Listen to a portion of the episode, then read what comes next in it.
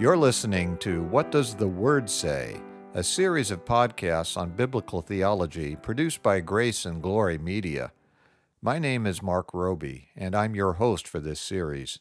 Our teacher is Dr. Richard Spencer. We're continuing our break from studying theology to look at some current topics of great importance from a Christian perspective. Dr. Spencer, at the end of our session last week, you said you wanted to examine how Marxist ideology has become so common in our society today. And I'd like to begin by quoting the first line from Joshua Muravchik's book, Heaven on Earth, from which we have quoted frequently. He grew up in a staunchly socialist home, and he began his prologue, which is entitled Changing Faiths, by writing, Socialism was the faith in which I was raised. That's a surprising statement to most people, I think, and a strange way to begin talking about how Marxist ideology has become so common today. But it agrees with the quote you gave last time from Whittaker Chambers, who called communism, quote, man's second oldest faith, the great alternative faith of mankind. Yeah, Chambers made that point quite powerfully. And while this might at first blush seem like a strange way to begin talking about how Marxist ideology became so common, it actually makes a lot of sense. Because if socialism is, in fact, a religion, that says a lot about how important it is to those who truly believe it. By the way, the terms socialism and communism, while there are distinctions between them in Marx's theory, are often taken to be roughly synonymous. Chambers and Muravchik are speaking about the same ideology, which is Marxist, independent of the fact that they use different words. All right, but whether or not we can call socialism a religion obviously depends on the definition of religion. Oh, very true. And I freely admit that most people think of religion as being a belief in a supernatural being of some sort. That's clearly the most common definition. But I would argue that it is not the most useful definition. God himself told us in the first commandment, which we read in Exodus chapter 20 verse 3 that quote, you shall have no other gods before me. Unquote. And he wasn't saying that there really are other gods. In Jeremiah 10, verse 10, we read that, quote, The Lord is the true God, He is the living God, the eternal King. Unquote. In other words, God is the only true and living God. All other so called gods are figments of men's imaginations. And those figments of men's imaginations don't necessarily have to be supernatural beings men can give their full allegiance to atheistic ideologies as well, in which case they function as a religion for all practical purposes. Okay, I'll grant you that. And it is a relatively common expression to say that someone is quote unquote religious about a particular activity. So the word certainly admits of a broader definition than just belief in a supernatural being. It absolutely does. Therefore, let's look at the second definition given by the Merriam Webster Dictionary. It says that a religion is, quote, a personal set or institutionalized system of religious attitudes, beliefs, and practices, unquote. And the fourth definition given is, quote, a cause, principle, or system of beliefs held to with ardor and faith, unquote. I would argue, based on these definitions, that materialism, as expressed in Marxism, is a religion. It is a worldview, a system of beliefs, which attempts to explain what is real and provides a basis for making statements about everything, and it is held to with ardor and faith. We've noted before that everyone has a worldview and that our worldview affects how we view everything. It determines which questions we deem appropriate to ask and how we evaluate and internalize every experience or thought that we encounter. Exactly. And every worldview says something about the existence of God as well. Materialism, of course, simply denies that there is such a being as God. For all practical purposes, that is a religion. Most materialists don't go to some kind of special building like a church on a regular basis but in every other meaningful way, it is a religion. Now, most materialists, like most professing Christians, aren't all that zealous about it, but those who are fervent believers in materialism can be very zealous indeed. As anyone who has ever had an encounter with a committed member of the campus atheist club knows. All right, even if our listeners don't agree with this definition, they at least know what definition you're using. So let's go on to see the point you want to make about Marxist ideology. Well, as we've noted before, any worldview must try to explain where we come from, what is wrong with the world, and how we can fix what is wrong. In Christian terms, those three things are creation, fall, and redemption. And as we pointed out in session 163, Marxism essentially denies the idea of creation. Either the universe popped into existence out of nothing, or it has always been here, but it was not created. The material universe, or multiverse, simply exists.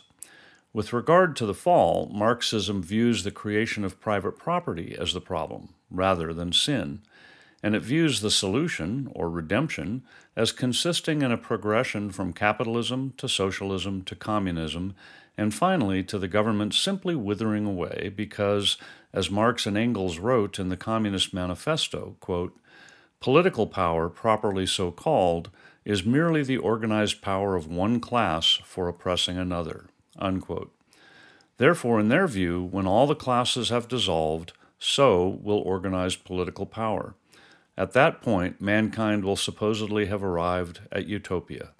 I'm tempted to say nirvana, but that would be mixing religions. Although there are some interesting parallels between the Buddhist view of nirvana and the Marxist view of utopia, they both view the individual as somehow getting lost, if you will, in a collective identity.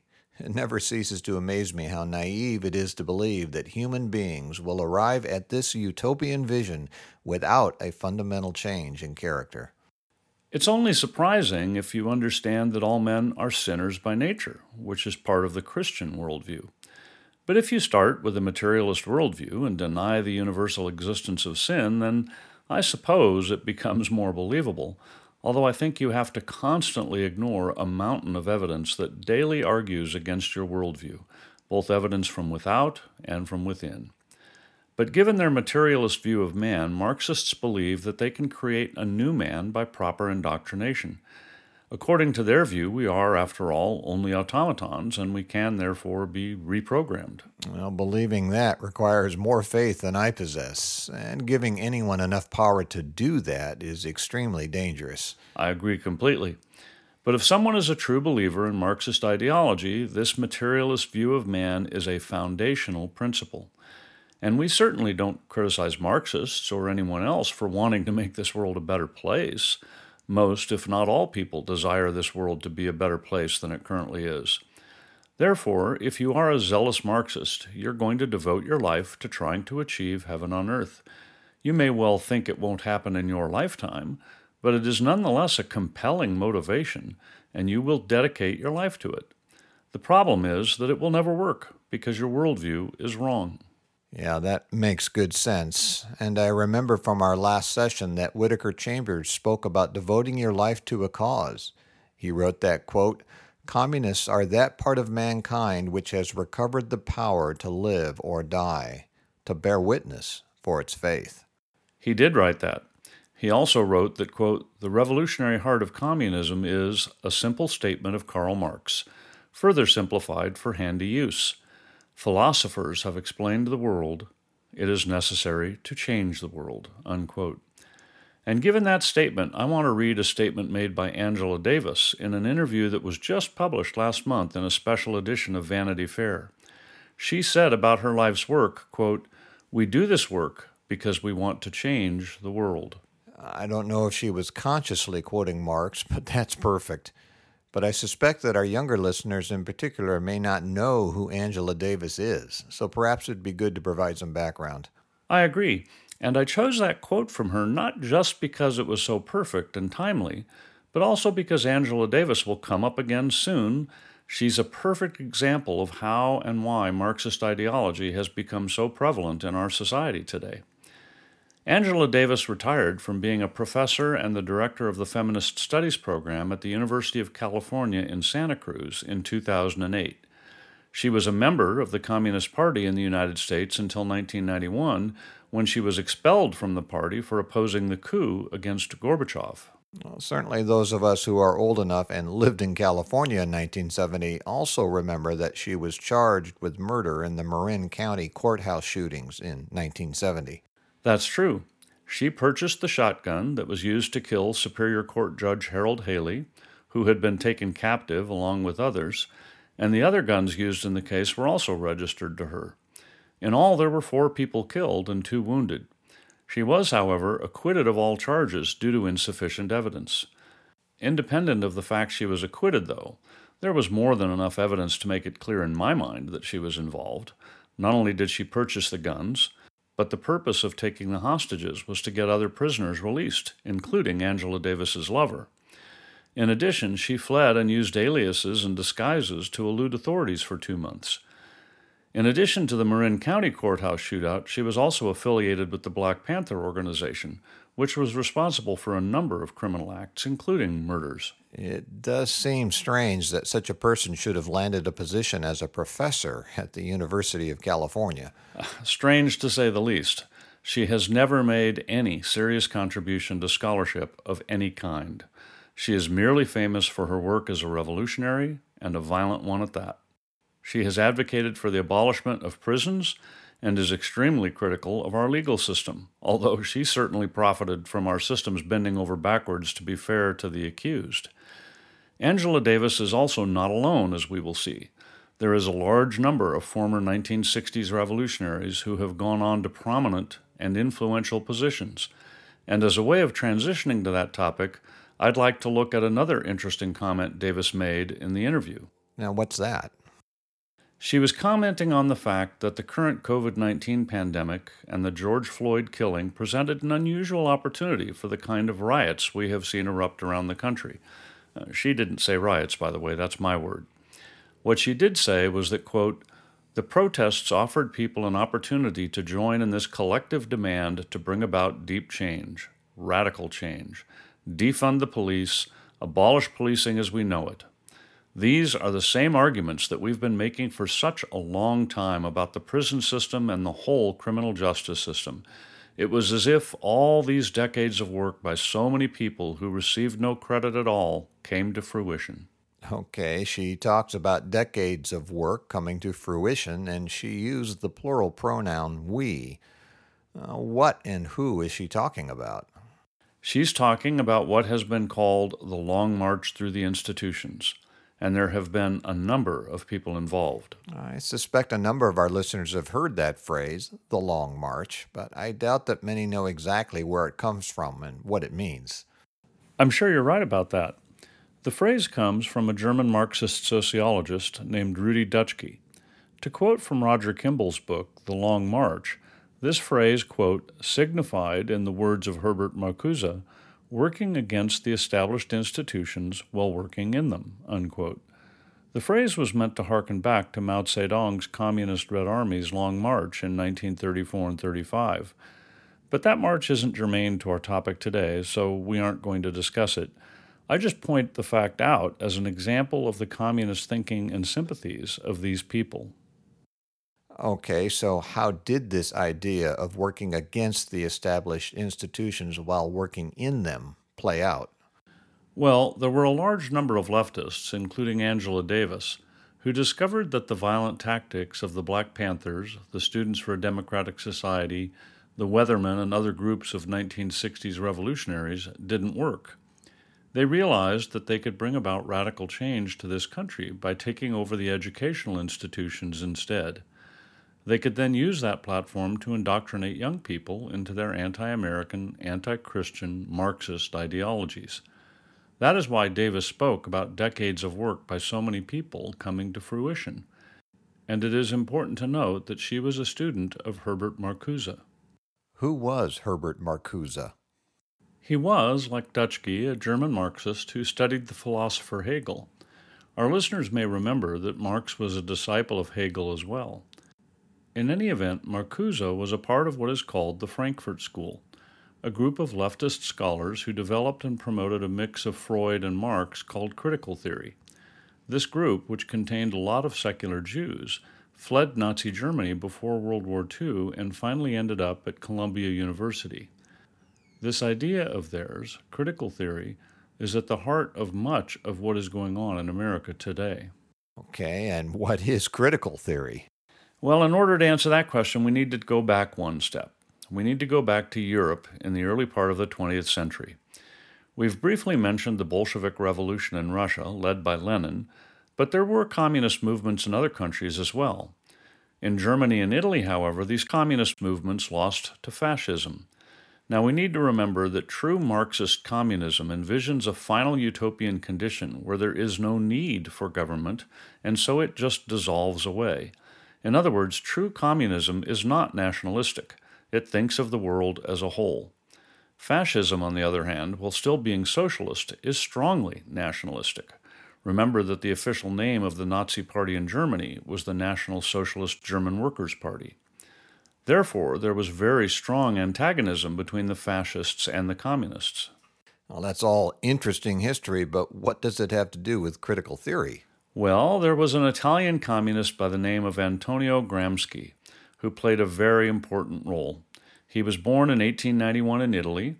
In 1913, he became an activist in the Italian Socialist Party, or PSI, some of his writings were praised by Lenin, and Gramsci eventually left the PSI to help found the Communist Party of Italy. At one point, he even spent two years in Moscow. He became a member of the Italian parliament, and when his party was outlawed by the fascist Mussolini, Gramsci was arrested and then sent to prison in 1928. He was released in April 1937, only a few days before his death. Uh, how then did he become so influential? While he was in prison, he thought about why socialism had been unable to succeed in countries outside of Russia.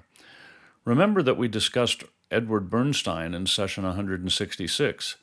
He had noted the failure of Marx and Engels' ideas in England. The problem was, put simply, that capitalism was successful and a middle class developed that was comfortable and didn't see a need for revolutionary change. But let me quote from Mike Gonzalez's book, The Plot to Change America. He wrote that, quote, Gramsci came up with a useful meta explanation. The bourgeoisie had acculturated the working man to do his bidding, giving him false consciousness. What does that mean? What is this false consciousness? It means that the workers had accepted what is called the hegemonic narrative. In other words, as Marx had already posited, Gramsci viewed all social institutions and even histories as being constructs by which the ruling class enslaves the workers. So when workers buy into the cultural norms, they are participating in their own subjugation. Let's look at this in terms of what has gone on in this country since the end of World War II. All right, that'd be helpful.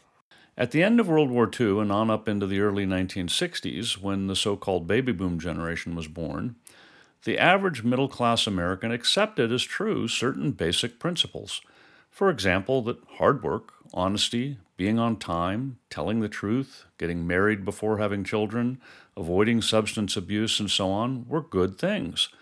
Gramsci would say, however, that these are all part of the hegemonic narrative, or script, by which the ruling class subjugated the workers. And yet, everything you just named could be backed up as being a biblical norm, which Christians are duty bound to accept and practice. You're right. And that is part of why this whole critical theory idea is irreconcilably anti Christian. And just in case some of our listeners have been too busy just living their lives as decent, hardworking citizens and are unaware of how much things have changed in the universities and the intellectual centers of our country, let me give just one example. Please do. In 2017, two law professors, Amy Wax of the University of Pennsylvania Law School and Larry Alexander of the University of San Diego School of Law published an opinion piece in the Philadelphia Inquirer that caused quite a stir. It was entitled Paying the Price for Breakdown of the Country's Bourgeois Culture. They noted a number of problems plaguing our society, like drug abuse, unemployment, crime, single parent families, and so on. And they said, quote, the causes of these phenomena are multiple and complex, but implicated in these and other maladies is the breakdown of the country's bourgeois culture. That culture laid out the script we all were supposed to follow get married before you have children and strive to stay married for their sake. Get the education you need for gainful employment, work hard, and avoid idleness. Go the extra mile for your employer or client. Be a patriot, ready to serve the country. Be neighborly, civic minded, and charitable. Avoid coarse language in public. Be respectful of authority. Eschew substance abuse and crime. That doesn't sound very divisive or controversial to me. Well, that's because you, like me, are of a certain age. Okay, that's unnecessarily cruel. and you are a Christian, which makes you and me part of the problem in the eyes of those who are on the far left. We are the oppressors who have created this hegemonic narrative or script as a part of our plan for oppressing others. And here I thought it was simply God's word regarding how we are to live lives that give Him glory and lead to the most joy and peace here on earth. And that has been around without change for 2,000 years. And you're right in that view. But, and this was a big eye opener for me when I first read about this article, it generated an amazingly harsh backlash. For example, the dean of the Penn Law School, Ted Ruger, published an op ed in the student newspaper which suggested that Professor Wax's views were divisive, even noxious. And half of her law school faculty colleagues signed an open letter denouncing her piece. There was a similarly harsh response at the University of San Diego, even though it's a Catholic university. The dean of the law school, Stephen Ferruolo, put out a memo repudiating the piece that is simply incredible. One wonders what these people think good values are lying, being lazy, getting drunk. It does make you wonder. And Professors Wax and Alexander were careful to state that they were not claiming that things were perfect back in the 1950s. They recognized that many problems and hypocrisy existed. They were simply making the case, which is absolutely forbidden in academic and intellectual circles today, that these biblical values are good and proper and lead to better outcomes for everyone in society. So, Gramsci decided that the culture itself was somehow oppressive and had to be changed, and that has led to the harsh reception this opinion piece received. Exactly. To quote Gonzalez again, quote, the cure, Gramsci thought, was to carry out a quote unquote consciousness raising indoctrination campaign that would convince the proletariat of his having been duped by tradition, religion, the family, the education system, and all the cultural trappings of society. Unquote. And that idea has led to the organized efforts we are seeing now to destroy our culture and our country. It is the result of the long march through the institutions and is part of what real believers on the far left view as a necessary revolution on the way to establishing heaven on earth. Well, I very much look forward to continuing this discussion, but we're out of time. So I'd like to remind our listeners that they can email their questions and comments to info at whatdoesthewordsay.org. We'd love to hear from you. You've been listening to What Does the Word Say? brought to you by Grace and Glory Media. And I'm Mark Roby. In our next session, Dr. Spencer will continue to examine the far left's war on our culture, and we hope you'll join us. The session you heard today is available, along with all other sessions, in the archive on our website at whatdoesthewordsay.org. We also have a free book available to you entitled Good News for All People, written by Reverend P.G. Matthew, founder and senior minister of Grace Valley Christian Center. To request your free copy of this excellent summary of the biblical message of salvation, go to whatdoesthewordsay.org.